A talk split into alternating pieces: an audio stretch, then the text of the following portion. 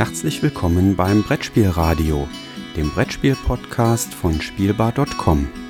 Hier am Mikrofon Jürgen Karler.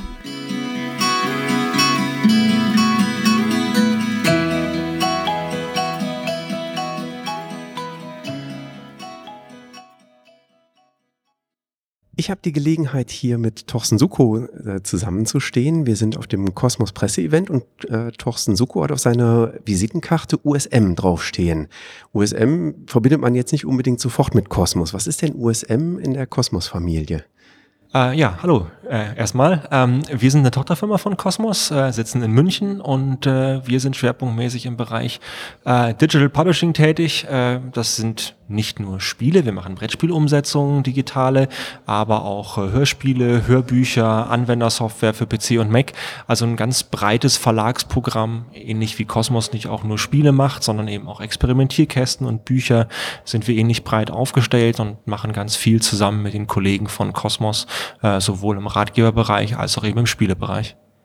Und hier auf dem Cosmos Presse-Event habt ihr heute vorgestellt eine Brettspielumsetzung für Andor. Erzähl doch mal ein bisschen davon. Äh, sehr gerne. Ähm, äh, wir machen eine neue Andor-App, die heißt äh, Das Geheimnis des Königs und äh, ist eine Brettspielumsetzung, sehr originalgetreu an den äh, Regeln des Brettspiels, aber auch ähm, was die äh, Optik betrifft, die Illustrationen von Michael Menzel nutzen wir, aber haben im passenden Stil dazu eigene gemacht. Und ja, wir sehen das so als ergänzendes Produkt zum Brettspiel, wenn man mal eben nicht genug Freunde zu Hause hat, um das Brettspiel zu spielen oder unterwegs ist und da mal Lust auf eine Runde Andor hat, dann kann man die App rausholen und äh, spannende Abenteuer in Andor erleben. Jetzt kann ich mir das bei weniger komplexen Brettspielen durchaus gut vorstellen, dass man da eine App-Umsetzung macht. Da gibt es ja auch ganz viele App-Umsetzungen mittlerweile in den äh, App-Stores für die mobilen Endgeräte. Aber Andor ist ja nun alles andere als ein wenig komplexes Spiel. Das ist ja schon sehr umfangreich. Ähm, was sind denn da für Herausforderungen, auf die ihr gestoßen seid in der Entwicklung? Äh, ja, wie du richtig sagst, das Spiel ist zum einen komplex und zum anderen ist, wenn man die andere Box, das Brettspiel in der Hand hat, da merkt man schon, das ist was Gewichtiges im wahrsten Sinne. Da ist einfach viel Material drin. Wenn man das auf dem Spieltisch aufbaut, dann äh, sind da schnell mal zwei Quadratmeter mit voll und letztendlich müssen wir das alles äh, so aufbereiten, dass es auf einen Handybildschirm, der vielleicht fünf Zoll im Durchmesser hat, äh, unterbringen und das ist die ganz große Herausforderung. Also äh, sämtliche Spielinhalte, die ich eben brauche, immer sichtbar zu halten. Das geht natürlich eigentlich nicht. Das heißt, wir müssen in der App sehr, sehr viel kontextbezogen anzeigen. Das heißt zum Beispiel, wenn ich mich über die ähm, Karte des Landes Andor bewege, also den Spielplan, ähm, je nachdem, welche Zoomstufe ich habe, verändern wir die Spielfiguren. Wenn ich also ganz nah ranzoome, dann äh, sehen wir die Spielfiguren, ganz ähnlich wie die Pappaufsteller aus dem Brettspiel. Wir sehen eine 3D-Animation von der Riedburg von Andor und in dem Moment, wo ich rauszoome, verändern sich die Spielfiguren. Das heißt, äh, der Krieger, der normalerweise eine äh, blaue Spielfigurenbasis hat, wird immer kleiner, bis er quasi nur noch ein blauer äh, kleiner Spielstein auf dem Spielfeld ist. Dann weiß ich trotzdem, wo er ist und kann entsprechend planen. Aber die Ansicht wird eben jedes Mal angepasst und so gelingt es uns dann letztendlich, so einen riesen Spielplan äh, auf einem relativ kleinen Bildschirm darzustellen und äh, trotzdem noch die Übersicht zu wahren. Also ich äh, kann mir gut vorstellen, dass das wirklich eine große Herausforderung äh, ist in der Entwicklung. Wie ist das denn, wenn ich da auf die Kundenbasis schiele? Hat man da ganz andere Kunden, wenn man für mobile Endgeräte Anwendungen entwickelt, als wenn man Brettspiele produziert im klassischen Markt? Gibt es da eine Überschneidung in der Zielgruppe? Also ich gibt auf jeden Fall Überschneidungen, denn ich glaube einfach, dass viele Brettspieler einfach Enthusiasten sind, bin ich ja selber auch. Und äh, wenn man dann sein Lieblingsbrettspiel oder sein aktuelles Lieblingsbrettspiel äh, woanders hin mitnehmen kann, dann ist das super. Also es gibt auf jeden Fall eine Zielgruppenüberschneidung, sonst würden wir es nicht machen. Ähm, andererseits, es gibt zwar auf dem Brettspielmarkt auch jedes Jahr ganz viele Neuerscheinungen. Wenn man in Essen auf die Messe geht, gab es letztes Jahr, glaube ich, weit über 1000 Neuerscheinungen. Ähm, im App-Markt sind das wahrscheinlich eher 1000 pro Woche, wenn nicht mehr. Die Konkurrenz ist also ganz immens und da muss man natürlich gucken, dass man nicht nur ein gutes Produkt abliefert, äh, sondern auch was Zielgruppengerechtes macht und irgendwo ein Alleinstellungsmerkmal findet. Und äh, das ist eine ganz große Herausforderung. Man muss es sowohl für die Fans spannend machen, die das Spiel vielleicht schon kennen, aber gleichzeitig die Hürde für Einsteiger relativ gering halten. Und äh, der Spagat ist eine Menge Feintuning bei der Entwicklung. Wie wichtig ist es dann, dass Ando ja tatsächlich auch zu einer Marke mittlerweile geworden ist und äh, eigentlich ja mindestens im Brettspielmarkt eigentlich sehr bekannt äh, geworden ist.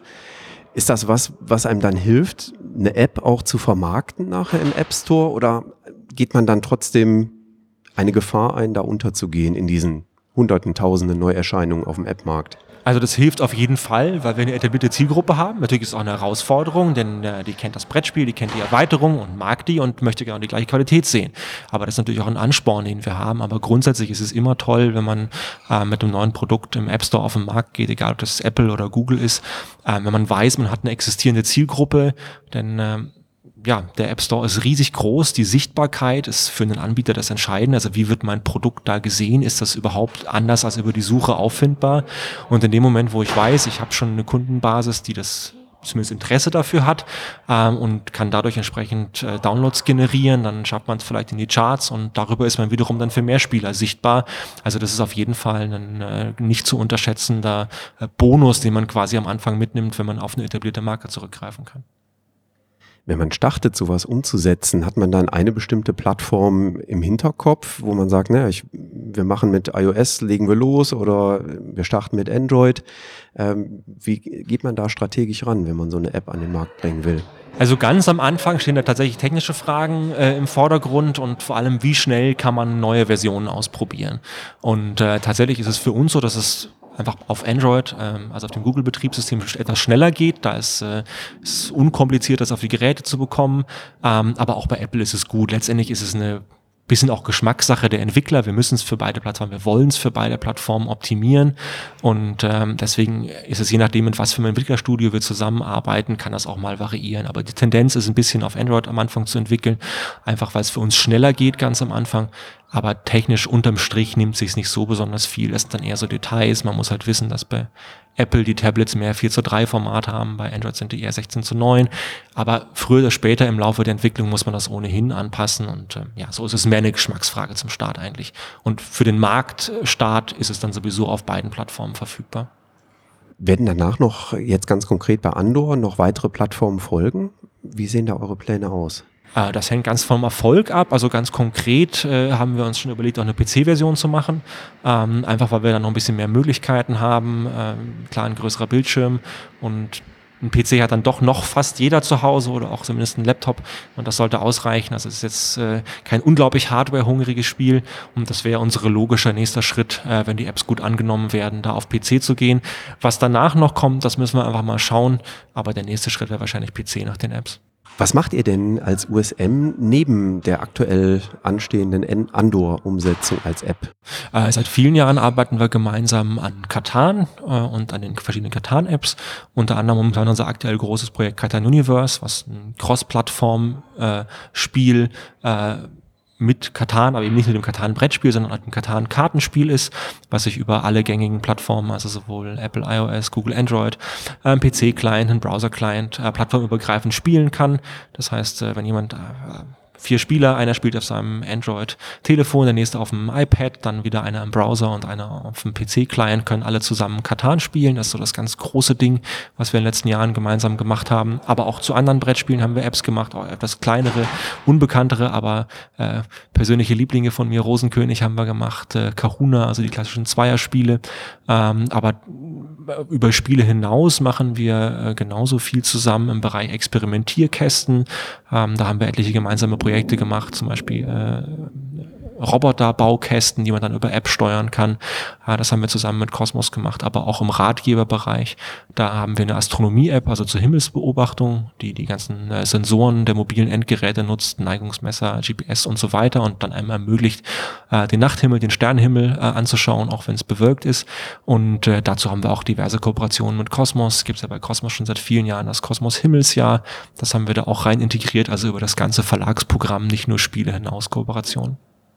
Ich bin ja ganz gespannt auf die Peppermint-Experimentierkästen, äh, die jetzt kommen, die ja, glaube ich, äh, speziell für Mädchen äh, designt sind. Wird da auch eine App-Umsetzung kommen? Ist aktuell noch nicht geplant, aber das könnte ich mir ganz gut vorstellen. Man sieht natürlich da, dass die jüngere Generation noch viel, viel selbstverständlicher mit äh, den äh, Smartphone und Tablet umgeht. Äh, wir haben das gerne angenommen und nutzen es selber auch, aber da ist noch ein natürlicherer Zugang da. Und ich denke, wenn die Kästen gut angenommen werden, dann sollte man auch drüber, drüber nachdenken, ob man da ergänzende Experimente auch äh, über App mehr dazu nehmen kann. Spannend. Ja, das klingt nach einem klassischen Lebenslauf für einen Informatiker, äh, wenn man in, in die Richtung geht. Äh, aber jetzt hast du im Vorgespräch gesagt, das äh, ist gar nicht so, sondern du bist äh, quer eingestiegen in die Branche. Ist das richtig? Ganz genau, ja. Äh, ich bin vor zehn Jahren rund äh, eingestiegen bei USM und da gab es in dem Sinne noch keine Spieleentwicklerausbildung. Das gibt es seit einigen Jahren schon. Man kann Game Design studieren oder Informatikstudiengang machen äh, mit einem speziellen Fokus auf Game Design. Das war damals aber nicht der Fall und ich bin letztendlich bei USM gelandet, äh, weil wir damals noch ähm, äh, Produkte zusammen hatten mit National Geographic. Wir hatten äh, ähm, Sprachtrainer und äh, das entsprach meinem Studium, was ich damals absolviert hatte, nämlich Geschichte und Englisch. Und äh, dazu hatte ich Medientechnik studiert und mit diesen drei Themen Medientechnik, Geschichte Geschichte und Englisch bin ich dann bei USM gelandet und dann kam das iPhone raus, zwei Jahre später, ein ganz, ganz neues Medium und äh, ja, da wollten wir unbedingt was für machen, aber keiner, klar, ist ein neues Produkt, kannte sich damit aus und hat einer die Hand gehoben und gesagt, das finde ich spannend, das möchte ich gerne machen, das war ich und äh, ja, jetzt seit etlichen Jahren Mobile Software Entwicklung. Ja, danke. Und jetzt hast du hier die Hand gehoben und gesagt, ja, ich mache gerne so ein Interview mit dir hier im Brettspielradio. Ähm, Thorsten, ganz, ganz vielen lieben Dank. Äh, sehr, sehr gerne. Super spannende Gespräch und den tollen Einblick äh, in Richtung Softwareentwicklung. Und äh, ich glaube, wir können ganz gespannt sein, was dann demnächst äh, aus dem Hause USM in Kooperation mit den Entwicklerstudios noch kommen wird. Da haben wir einiges in petto. Ganz vielen Dank. Dankeschön fürs Gespräch. Danke ebenso.